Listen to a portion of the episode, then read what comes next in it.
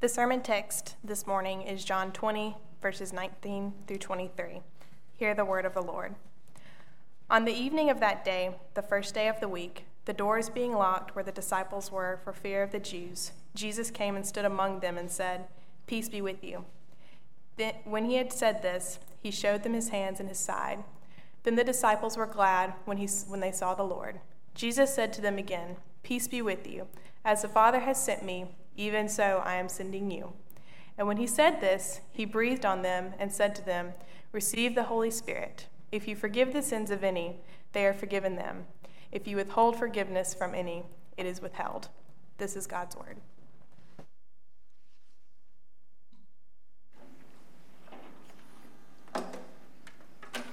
Let's pray together. Father, we come to your word because we need to hear from you. And so as, as you speak and as your spirit convicts and uses your word, I pray that we would be receptive to it, not only to believe what we hear, but to respond in obedience as we leave this place. Uh, Father, we, we take time to, to intercede uh, for those who are in the wake of the uh, disastrous hurricane that, that will be arriving uh, to, the, to the states soon enough. Um, but even those um, that, are, that are in its, its path now, we pray for protection. Um, we pray that wise decisions will be made. We, we pray that you would spare lives. Um, we pray that you would stop it. Um, and in the aftermath, I pray that your people, your church, would be among the first to respond uh, and, and use us in any way that we can to, um, to help. Uh, Father, we, uh, we're grateful. Um, just heard word uh, Mr. Jim Davis, one of our own uh, members, is uh, recovering, is back uh, with Miss Edith at Generations. We praise you for that and uh, just pray for continued healing for him. Um, Father, as, as your gospel now goes forth here and across our city, I pray that you would empower those who are preaching, uh, that, that our sister churches would be equipped in the gospel so that we can contend together in our city. And it's in Jesus' name we pray. Amen.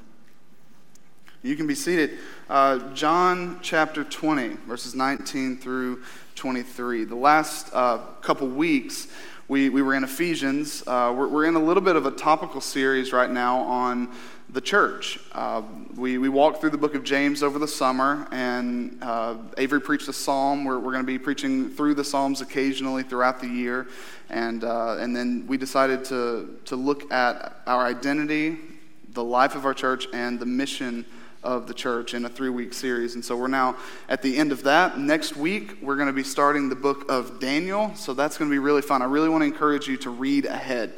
Read, read all of Daniel. If you have time this week to read, in your maybe, maybe make this week of daily reading just an opportunity for you to dig into Daniel and read the entire book. It would be so cool if by next week, when we begin preaching through Daniel, you've already read through the entire book. I want to challenge you to do that, but at least try to read Daniel 1 before uh, we begin walking through it on Sunday. We're going to send out some resources to you. Uh, anytime we're in a book of the Bible that is a little unfamiliar or has a particular historical setting, we want to we want to send out some resources to help you be more familiar.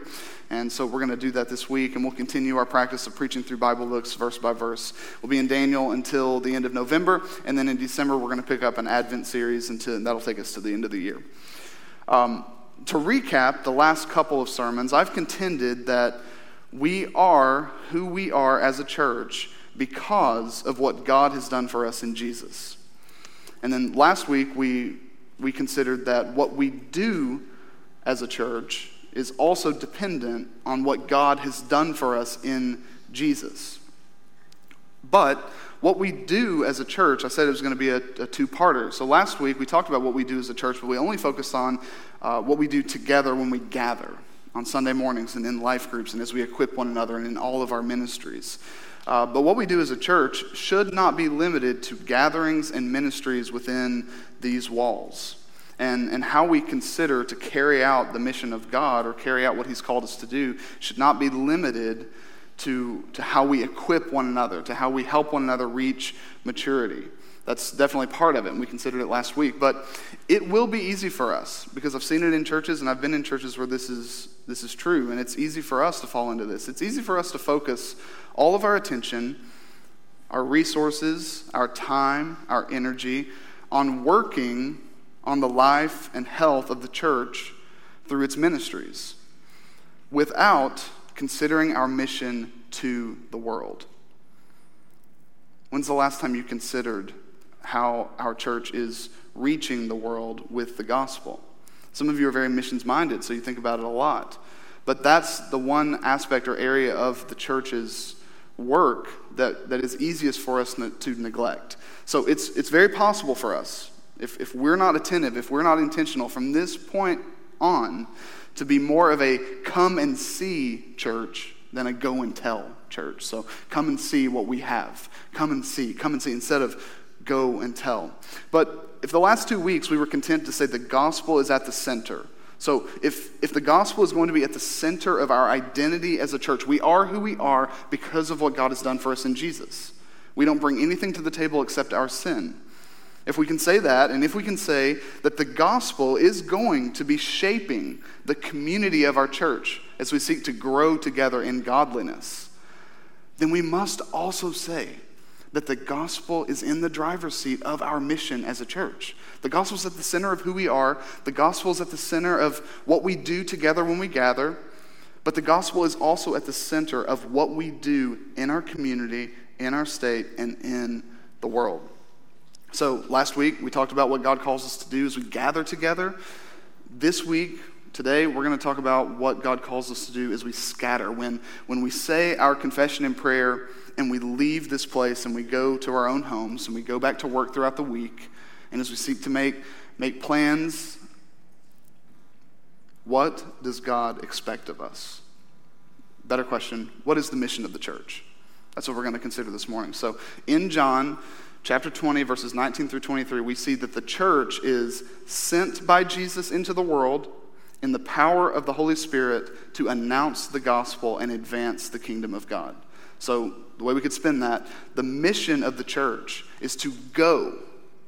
The mission of the church is to go into the world in the power of the Holy Spirit to do two things announce the gospel and advance the kingdom of God, and they're both related. We're going to consider each part of that statement uh, to try to come to an answer. What is the mission of the church? Okay, so first, what we're going to consider is that the church is sent by Jesus. All right, so let's look at John 20, 19 through 23. Let's look at the first two verses.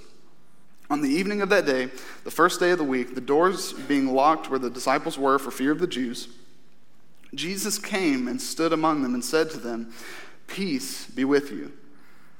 And when he said this, he showed them his hands and his side. Then the disciples were glad when they saw the Lord. And then again in verse 21, he says the same thing Peace be with you. As the Father has sent me, even so I am sending you. So, for context, what, what's happening here in this passage? So, Jesus has died.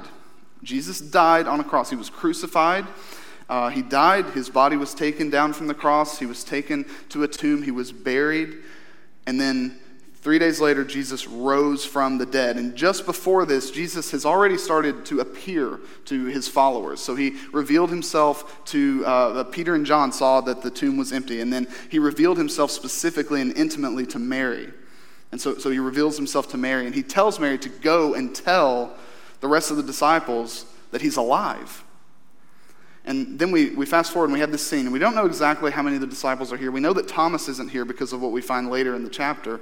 Uh, we're not exactly sure how many of them are there, but they're still afraid. So Mary came as the first missionary to tell them that Jesus was alive, and I guess they didn't believe her. It's, it's possible they didn't believe her. Maybe she hadn't gotten there in time. I, I don't know. Uh, but they're, they're still afraid, okay? And then Jesus appears. So they've locked the doors. They're hiding from the Jews. They're, they're afraid that they're going to suffer the same fate that, that their leader suffered. And then Jesus appears. And he shows them it's me. It's me. Look at my hands. Look at my side. And when they saw and they had the confirmation that it was the real Jesus, they delighted that he was with them. And then, so Jesus died, Jesus rose, Jesus appeared, and then Jesus commissions them. Again, he says, Peace be with you. And then he gives them a mission. This is John's version of the, the Great Commission. You're probably more familiar with Matthew 28, uh, the end of Matthew for the Great Commission, but this is how John puts it. He says that Jesus said, As the Father has sent me, even so I am sending you. And there are two aspects to this commission that Jesus gives to his followers, and the same apply to us.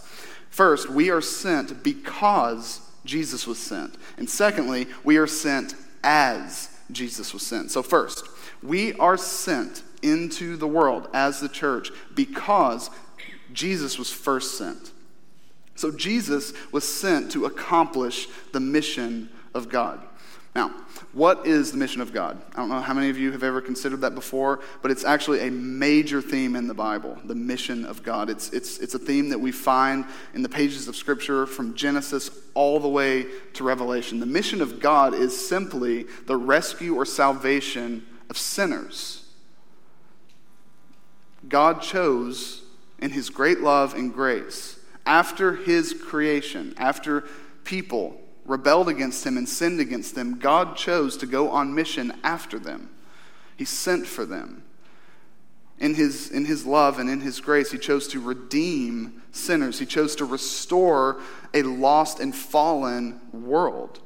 And, and throughout Scripture, we see the mission of God unfold. As you read throughout the Old Testament, you see glimpses and you see the heart of the Lord to reach the nations, even when he calls the people of Israel you know, he, he still has a mission to reach not just them, but all nations. And this mission of God in Scripture, as it's unfolding, it culminates with the arrival of Jesus.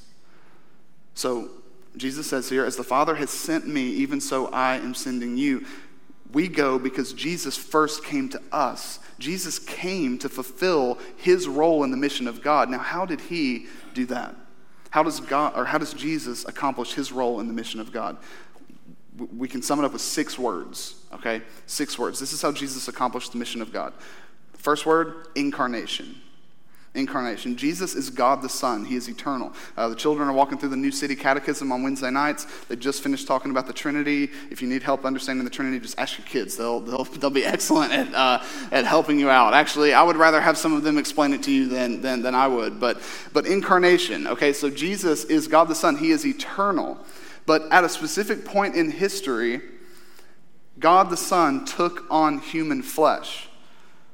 And so, so Jesus became a man and he, and he lived among us. So, first, incarnation. Second, fulfillment.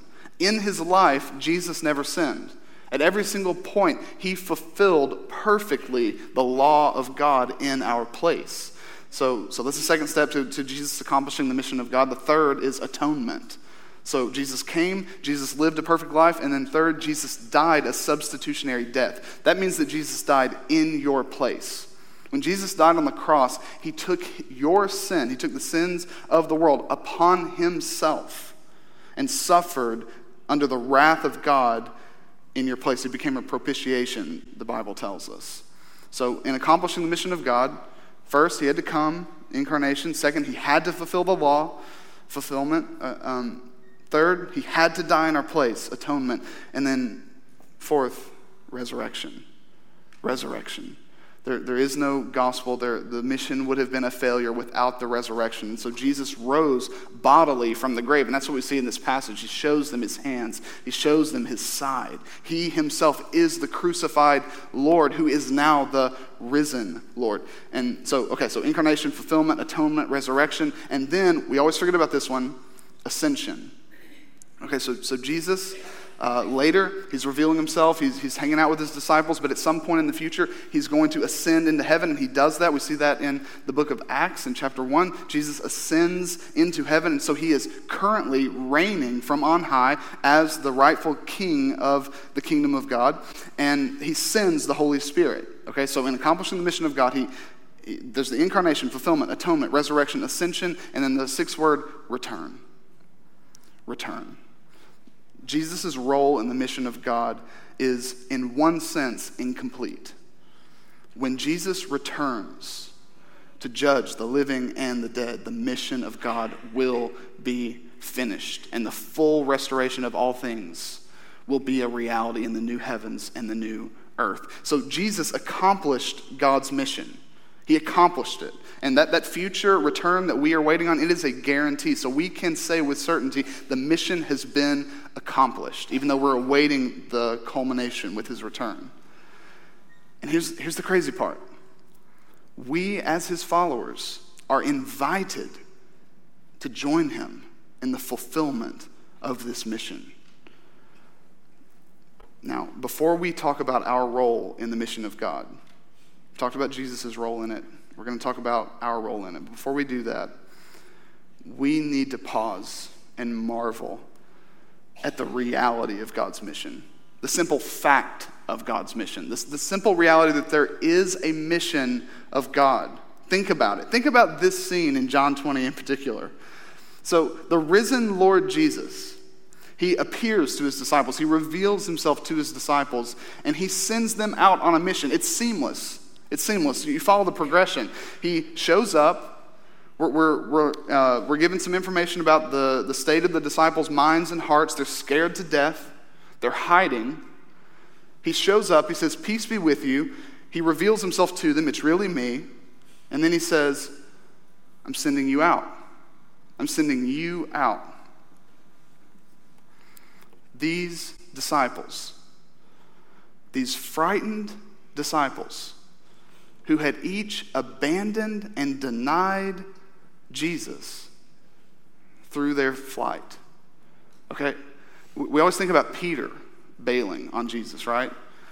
Peter's the only one that had the guts to even be around the area where Jesus was. The rest of these jokers fled. Okay, they weren't around. They didn't have the opportunity to deny Jesus publicly because they, they, were, they weren't there. So all of these disciples are guilty of the same denial that Peter was. They hid.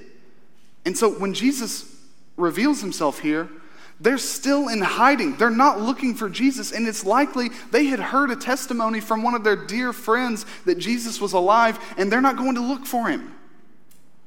They're scared to death. They don't believe her testimony. They're in hiding, and Jesus comes to them. And you would think they would receive the scolding of a lifetime, right? It's like Jesus shows up and he's like, uh huh, you know, like, um, where were y'all, you know, when, when that happened? What, what are y'all doing? I mean, he just had every opportunity to just drop a bomb on them right there. And instead, he says, You scared, cowardly, weak followers of mine, I'm sending you out. I'm sending you out into the world. This group does not seem like the type that should be sent on a dangerous and eternally important mission, right? Like they're, they're not capable of this. This ragtag group of cowards was God's plan for reaching all peoples with the gospel. In, in this little scene here, we get a glimpse into the grace behind the mission with Jesus' simple greeting. You know, peace be with you was a, just a common expression, it was just, you know, a common greeting.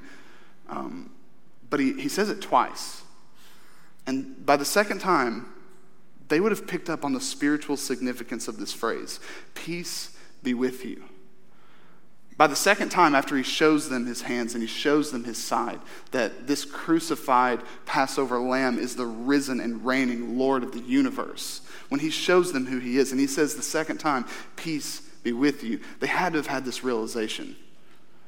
Because Jesus is standing in the house with them and not lying dead in the tomb, these fearful, scared, weak disciples have peace with God. They have peace with God.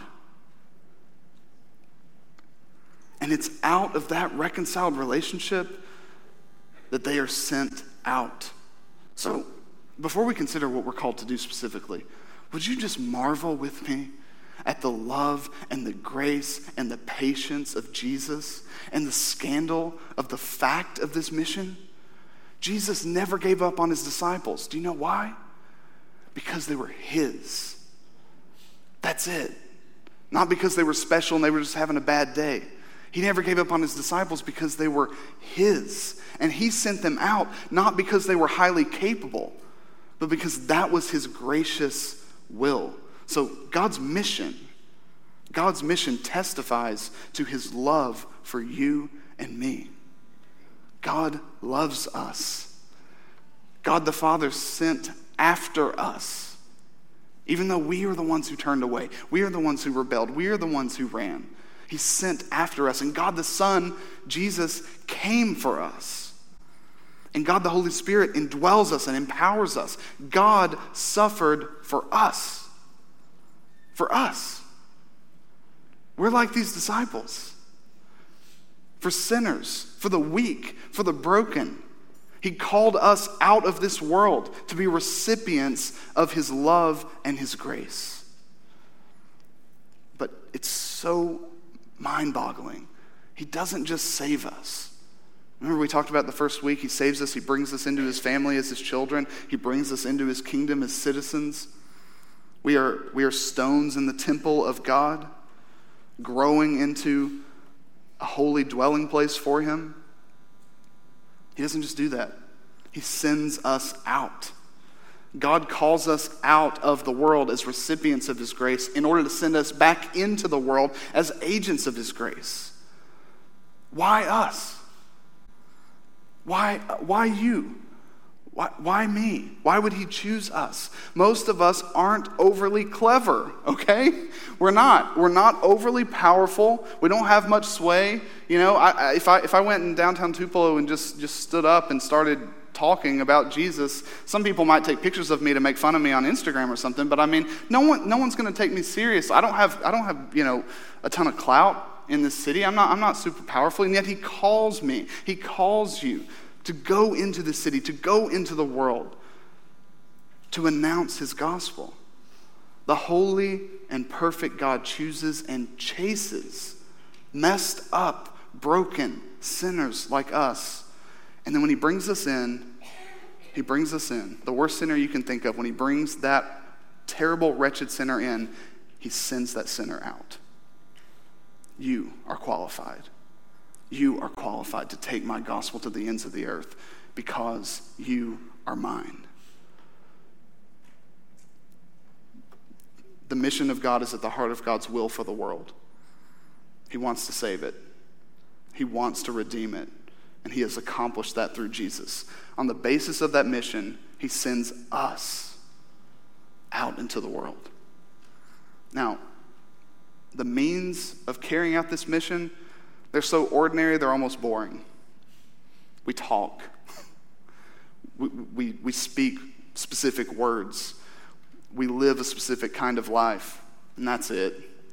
That's it. It's really ordinary. But never miss how truly miraculous the fact of this mission is we're sent because Jesus was sent. But we're not just sent because Jesus was sent, we are sent as Jesus was sent. I don't want to make too much of this in verse 21. If, if you look at it after he says, Peace be with you, he says, As the Father has sent me, even so I am sending you. Uh, so much discussion about, you know, okay, he's saying that we're sent just like Jesus was sent. Now, what does that mean? Um, you know, John Stott famously is a famous writer, um, and he, you know, he, he talked about how Jesus, it was the incarnation, so we're supposed to live incarnational lives in the world. And, you know, I don't know, just so much ink has been spilled over this. I don't want to make too much of it. As the Father has sent me, even so I'm sending you. It could just simply be, it probably just simply is, that we are sent, you know, Jesus was sent, now we're sent. Just, oh, okay, there's a comparison there. But I don't, I don't want us to not compare it. So our mission our mission should mirror Jesus' mission, or, maybe I should be more careful because there's one mission of God our role in the mission of God does mirror, does resemble Jesus' role in the mission of God in, in certain ways. There are four ways that our mission, our mission in the world, uh, or our role in the mission mirrors Jesus' role in the mission. Uh, first, like Jesus, we have a specific relationship with the one who sent us. Okay? So the Father sent Jesus. Over 150 times in the book of John do we have that, that phrase listed. Sent. Sent. I'm sent from the Father, and the relationship described between the Father and the Son, the Father as sender and the Son as sent. So, like Jesus, we know God, or we know our sender. Like Jesus, we glorify Him. We're called to do his will. We're called to do his works. We're called to speak his words. We're called to follow his example. We're called to bear witness to him. We're called to exercise delegated authority from, from him. Jesus did all of those things, and we are called to do all of those things in our role in the mission. So, like Jesus, we have a relationship with our sender. Second, like Jesus, we are indwelled with divine power.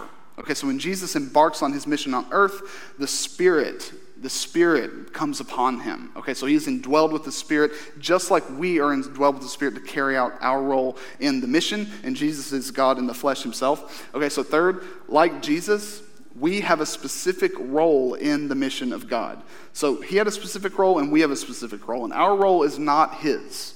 Okay, we're not called to be Jesus to people. Jesus accomplished his part of the mission by taking on flesh, fulfilling the law, dying in the place of sinners, rising from the dead, ascending into heaven, and one day returning to judge the living and the dead. We accomplish our part in the mission of God by proclaiming what Jesus did. Okay, we announce what Jesus did, we announce his accomplishment. All right, fourth, how is, how is our, our mission or our role in the mission similar to Jesus's? Like Jesus, we sacrifice and at times suffer for the accomplishment of the mission.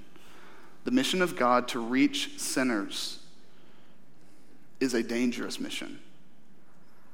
It is a difficult mission. And in order to fulfill our part in the mission of God, we have to sacrifice time, we have to sacrifice resources, we sacrifice personal ambition. I love, I love how Rory led us in a time of confession there. We sacrifice our own personal missions for the sake of God's mission, if you're unwilling to do that, you're unwilling to walk as Jesus walked to fulfill your part in the mission of God. And it may even be true for some of us that we risk and lose our lives to fulfill the mission of God in the world. So, we have a relationship with our sender. We are indwelled with divine power. We have a specific role in the mission of God. And we sacrifice. Jesus was sent in the world and we are sent into the world just like him. So, as we go into the world, we have to go just like he did, with full submission to the sender, full obedience, seeking to glorify him, seeking to know him more, and seeking to follow his example and speak his words and do his work in the world. The church is sent by Jesus. But we're not alone in this mission. Okay, I, I, love verse 22. And I know some of you are going to be disappointed because we're not walking through John verse by verse. I'm not going to give you an exegetical commentary on the different views of verse 22. D.A. Carson, uh, he, he, in his commentary, he gave 10 pages. 10 pages to that one issue here. So, verse 22, uh, we read from John chapter 20. And when he had said this, he breathed on them and said to them, Receive the Holy Spirit. And again, I don't even want to get into it. There are so many different ways that you can approach this passage, a couple of them that are really valid. And I'm not 100% sure where I'll land on it. So that's a side reason why I'm probably not going to talk about it. Um, but the point is here, and what I want to emphasize to you is that the church is not just sent by Jesus into the world, the church is sent in the power of the Holy Spirit. We're not alone in our mission. As we go out into the world, we are filled with the empowering presence of God. Now, I'm not going to ask you, you know, to raise your hands or, or, or discuss it with me, but how many of you struggle when it comes to evangelism or gospel centered conversations? Sometimes even when an you know a lot of times what we'll say is lord please you know give us an opportunity. Just put an opportunity in, in, in front of me. And we'll pray that and then when an opportunity presents itself then we're like whoa whoa uh, i don't know what to do here. I don't know what to say. I'm uh, i'm afraid how this person's going to respond. Sometimes people ask us direct questions you know? Like you go to church why do you do that? I think that's silly and it's like you know teed up for you and you're just like oh, i don't, don't know which way to hold the bat you know like you, you don't know what to do. You, you, a lot of times though we're intimidated by gospel conversations we're intimidated by evangelism because we're afraid. We're afraid We're afraid how the person's going to respond. We're afraid that, especially if it's someone who's in your life, like a family member or a friend, that it's going to, you know, drive a wedge between you. And now your just relationship's going to be really awkward. Or if it's a coworker that you see every day and you're like, man, I really need to talk to this person about Jesus. And, but you're afraid to because then it's like, man, going to work every day is going to stink now. It's going to be so awkward every time I pass this person at work. But we shouldn't be afraid. And, and some of you, maybe you're not afraid. You know, you're like, I mean, I, I have some boldness. I, I would have a conversation. I just don't know what to say. I feel inadequate. Or I'm not very compelling. And if they ask me a certain kind of question, I'm going to have to say, I don't know, and I'm going to look like a fool. How do I not know? I don't know something I'm banking my entire life and eternity on? How do I not know? And, and you feel inadequate. All right, I'm not going to, you know, try to convince you that you're not inadequate, okay? I'm, I'm not going to try to talk you out of being afraid. Just like, don't be scared, just go do it, you know? But here's what I do know the Spirit is not inadequate, the Holy Spirit is not weak, and the Holy Spirit is not afraid. And I also know that you have the Holy Spirit, if you are a, a Christ follower, dwelling inside you.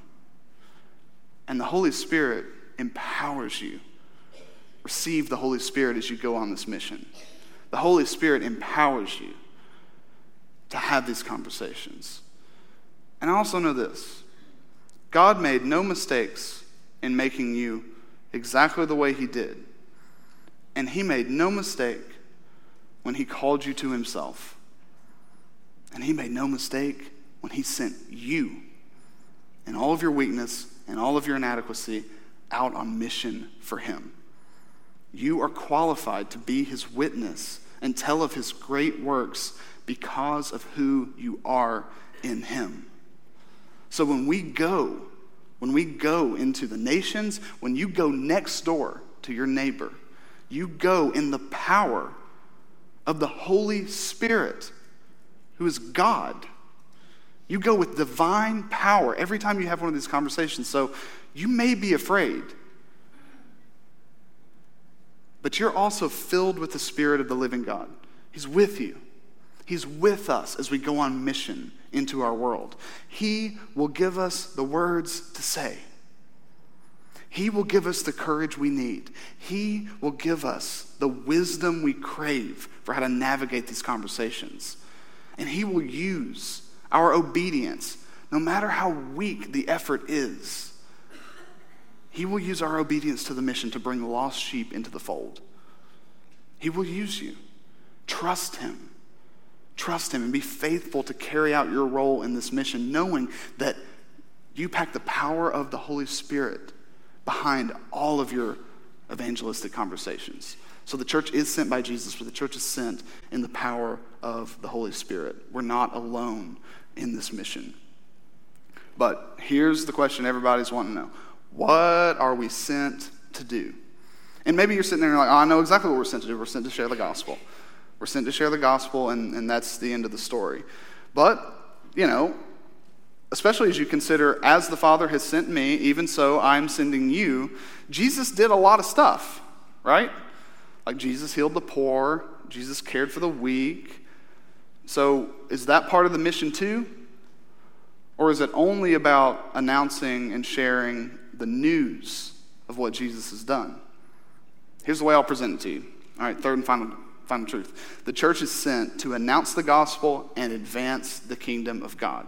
And I wanted to be clear on that. Announcing the gospel is a part of advancing the kingdom of God, but I wanted to be clear on those, those two points. The church is sent to announce the gospel and advance the kingdom of God. What are we sent to do? Jesus sends us to first announce the gospel. Look at verse 23. And again, uh, there's some issues here that we could, we could parse out, but I'm not going to do that. I'm Not going to take up your time with that. Verse 23, Jesus says, after he says, receive the Holy Spirit, if you forgive the sins of any, they are forgiven them. If you withhold forgiveness from any, it is withheld. All right? So it's tempting to read that and think, okay, what in the world is going on here? The, he's giving these disciples this special kind of authority where they can forgive sins, but I thought only God could forgive sins. And so maybe you reason it out theologically and you're like, well, the disciples had a specific role in the, in the life of the church. So maybe with that apostolic authority, they could forgive sins in a way that, that we can't, because obviously we can't do this. Maybe, maybe that's how you, you reason it out. Um, this is actually a very ordinary verse. If you forgive the sins of any, they are forgiven. If you withhold forgiveness from any, it is withheld. We are granted authority in the gospel to say to someone either, Your sins are forgiven, or your sins are not forgiven. And the basis of that declaration is the reception or rejection of the gospel message. We share the gospel with someone and they respond with faith in Jesus. We can, with confidence, tell that person, Your sins are forgiven. And if we share the gospel message, message with someone and they reject it and they ask if their sins are forgiven, we say, No, your sins are not forgiven. We're not God. We're not the ones that are offering the forgiveness, but we can, as his emissaries, as those who are sent out into the world, we can with full confidence say, Your sins are forgiven, your sins are not forgiven. And what this lets us know is it gives us the context of the mission. The mission is about gospel proclamation, the mission is about gospel announcement to the world. So, as Jesus' has sent ones, we can offer or withhold forgiveness on the basis of a person's reception or rejection of the gospel. We can say with authority, Your sins are forgiven, or your sins are not forgiven. Now, since we're called to announce the gospel, the good news of what Jesus has done for us, who are we called to announce it to? To whom do we announce the gospel? Well, we are called out of the world. We are in the world and we are of the world, and by turning from sin and trusting in Jesus, we are called out of the world as we are drawn to the Father through Jesus. Okay? We are called out of the world, but we are called out of the world to be sent right back into the world to announce this gospel to who?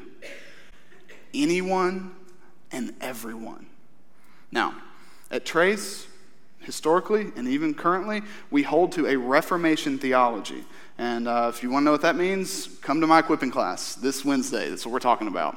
Um, uh, we hold to a Reformation theology, which means that we have a big God theology. And if you don't know what I'm talking about, we believe that God is absolutely sovereign in salvation. He's in control. He's in control. He is absolutely sovereign in salvation. But that belief does not limit the scope of our gospel announcement. In fact, what we believe is that because we believe in a God who is so sovereign in salvation, we are more compelled to announce the gospel to anyone and everyone with confidence that he will effectively draw sinners to himself through the proclamation of the gospel. So we announce the victory of Jesus to anyone and everyone, no matter who you are, no matter where you're from, no matter what you've done. We offer the gospel to you without discrimination, fully and freely to every single person on the face of the planet. If you are a sinner, you are a candidate for the gospel. Every single person needs Jesus. So, every single person we meet that doesn't already know Jesus, we announce what Jesus has done to them. Jesus sends us to announce the gospel, but he also sends us to advance the kingdom. I don't know if you've ever thought about it in this way. Um, as we're announcing the gospel, we're also called to live a certain way. All right? So, Paul told us in Ephesians that we are now citizens of a new kingdom. We are citizens of the kingdom of God. It's a spiritual kingdom, it's an eternal kingdom. It's a kingdom that arrived on the earth when Jesus came. He brought a kingdom with him, he established his kingdom. And it's not consummated yet, it's not full, it's not complete, but it's here. And we live in it. We have dual citizenship, okay? In this world and in the kingdom of God. So we are citizens of that kingdom. What that means is we play by the king's rules. We submit to Jesus before we submit to anybody else in this world. And if government rules or laws cause us to choose between the two, we choose obedience to Jesus over obedience to even our government, right? So we live as kingdom citizens in the world. Here's what that means wherever we are, wherever the church is, that place should be a better place because the church is there. Because you're playing by the king's rules at your job, your job should be a better place because of your presence there. Because you are going out of your way to love your enemies, right? Because you're citizens of the kingdom. Because you are showing grace and mercy, because you are doing good works, it should be a better place. Kingdom advancement, specifically at the church at Trace Crossing, we have three goals. All right, you ready? We have three goals kingdom advancement. Mission goal number one. We've already talked about it a little bit with gospel announcement, but it's church expansion. Church expansion. We advance the kingdom through evangelism and church planting. We want to see, I'm just talking about Trace Crossing, by the way. This applies to every church, but I'm only talking about us. We want to grow.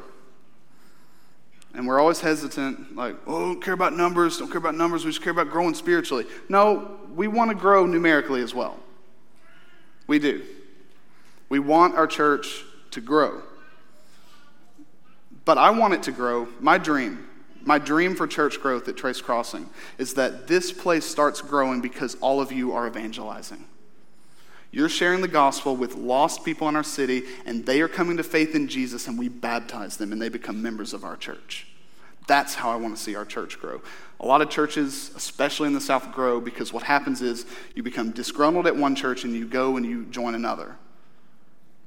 Do I want people who are searching for a faith family to join our church? Absolutely. But here's where I want us to have our emphasis we're sharing the gospel with lost people in this city, people who don't know Jesus. And if the Lord so chooses to draw them to himself and they come to faith in him, that's how I want our church to explode through a spirit of evangelism. I want us to be sharing the gospel, and I want us to be intentional about that, to have multiple gospel conversations every single week, because there are lost people right in your own neighborhood. And you know, you know the way to be saved. You know the one who rescues lost sinners, and he sent you on a mission. We have no excuse we have no excuse to shirk responsibility on this mission. So I want the church to expand through evangelism and also through church planting. You know, we, are supporting a church planter in, in New England right now, and uh, hope to be able to, to you know see how that can expand as well. But we want to see the gospel proclaimed in places where it is not proclaimed. Okay, we want the church to expand through evangelism and church planting. Mission goal number one: church expansion. But Mission goal number two church extension. So, the first goal is church expansion. I want our church to grow. I want to have some gospel dreamers in this church who are on fire to take this mission and apply it every single day in their lives. But, second, we want the church to extend. So, we don't just want it to expand here, we want it to extend to the ends of the earth. We advance the kingdom through missions. Okay, and I, I absolutely love where we are in this uh, as a church right now. Um, our mission includes extending the gospel to the ends of the earth. I, John Piper, you know, he once famously said, some of you know this, that when it comes to missions, when it comes to extending the gospel to the ends of the earth, you either go, you send, or you disobey. All right, I, have always loved that. It's so clear. Um, but, you know, how are we currently extending the gospel to the ends of the earth? You know, we, we, have, we have missions partners in Papua New Guinea. Uh, we have missions partners in the Middle East. Uh, we, have, we have missions partners in New Jersey and uh, with an extended ministry in Pakistan. We have a partner who's in India, and we support through the cooperative program the International Mission Board. And we've had two members from this church recently sent out, and they're going to be working in tandem with the International Mission, Missions Board in a tough to reach place. So I absolutely love where we are, but the way that we accomplish our role in the mission is by extending the gospel to the ends of the earth. And we want to continue sending missionaries. So if you need a call, here it is. Who here will go? We don't want to stop sending missionaries out into the world and we don't want to stop supporting them. I hope that 2020 is a year where we have multiple mission trips where we are going to support our partners and we are going to evangelize even in those places to, to support their work. So, mission goal number one is church expansion, mission goal number two is church extension. And one more one more way that we advance the kingdom, one more way that our church goes on mission is through church impact and influence. Church impact and influence. So, we advance the kingdom not only through gospel proclamation, through evangelism, not only through church planting, and not only through extending the gospel to the ends of the earth through missions, but we advance the kingdom through mercy ministries and through outreach and, and by striving for human flourishing, especially in our city. Okay, so, so what am I talking about here? Our mission includes influencing and impacting the communities in which we live for good. Okay? So here's a difficult question. As a staff, we, we discussed this in our staff meeting. We're reading through a book that prompted this very question. Uh, the writer of the book asked, if we closed our doors tomorrow, so if our church closed up shop tomorrow and we quit meeting together, would the community care? Would they even know? Would our city care if we as a church stopped what we're doing? Would it matter to them? It's a diagnostic question about our influence and our impact in Tupelo. So as citizens of this spiritual eternal kingdom, we're living by the king's rules. And if we're in submission to him, as I said, it's worth repeating, wherever we are should be better because we're there. I think of just one historical example, William Wilberforce. I don't know if you're familiar with him, but he was, uh, he was instrumental in, in ending slavery in Great Britain. He was a Christian. And his, his Christian principles, his, his devotion to the king, living as a citizen of the kingdom, compelled him, compelled him to use whatever influence he had to put an end to slavery. I, I think of in the book of James, his call to care for widows, to care for orphans, to care for the poor. So here's a question for us How are we making a difference in Tupelo? as we go on mission and we announce the gospel, how also are we helping those who are hurting the most in our city? And there are a few ways we are currently doing that, by the way. We, we support the Parkgate Pregnancy Center. We, we support the New Beginnings Adoption Agency. Through our benevolence fund and our benevolence ministry, we're able to help a number of people who are in, in dire need not only, not only members of, of Trace, but people in our city who have completely broken lives. We've been able to come alongside them in a number of ways to help them, to improve their lives. You know, we can't have this attitude of, well, I'm going to announce the gospel to them because as long as they're saved, it doesn't matter, you know, if their physical needs are taken care of. We took care of their eternal needs. No, their physical needs matter too. Okay, people who are in suffering, if we have the power and the ability to help alleviate that suffering, we have the responsibility as those sent out by Jesus to help. And again, it's not the center of the mission. The center of the mission, the forgiveness of sins, the proclamation of what Jesus has done. But as we are living as kingdom citizens, we need to be impacting and influencing our city for the sake of the gospel. We're also doing it through the Talbot House. Our partnership with the Talbot House has really taken off. And, and I love being able to come alongside and support the work there and to make relationships with people who are trying to recover their lives. It's a worthy work. It's a worthy work, and I want it to continue. A couple questions as we, as we finish up. Jesus invites us into the mission of God in two ways. So there are two questions that every single person in this room has to consider. Question number one Since we are invited to respond to the gospel through faith and repentance, if you've never trusted in Jesus for salvation, would you do that today? Would you trust in Him for salvation today? If you turn from your sin and trust in Him today, your sins are forgiven. We can proclaim that over you with full confidence and full authority because of what Jesus has done. And second, we are invited into the mission of God as Jesus sends us into the world. So if you've already trusted in Jesus, so church, will you go? Will we go together? I don't know what that looks like for you exactly. It's going to look a little bit different for everybody across this room. But I know that Jesus has sent you out into the world as his follower to announce the gospel and advance his kingdom. You have been sent. We have been sent. So let's go. Let's go. Let's go together in Tupelo, into the state, in our country, into the ends of the earth, telling of what Jesus has done and living like we know it's true.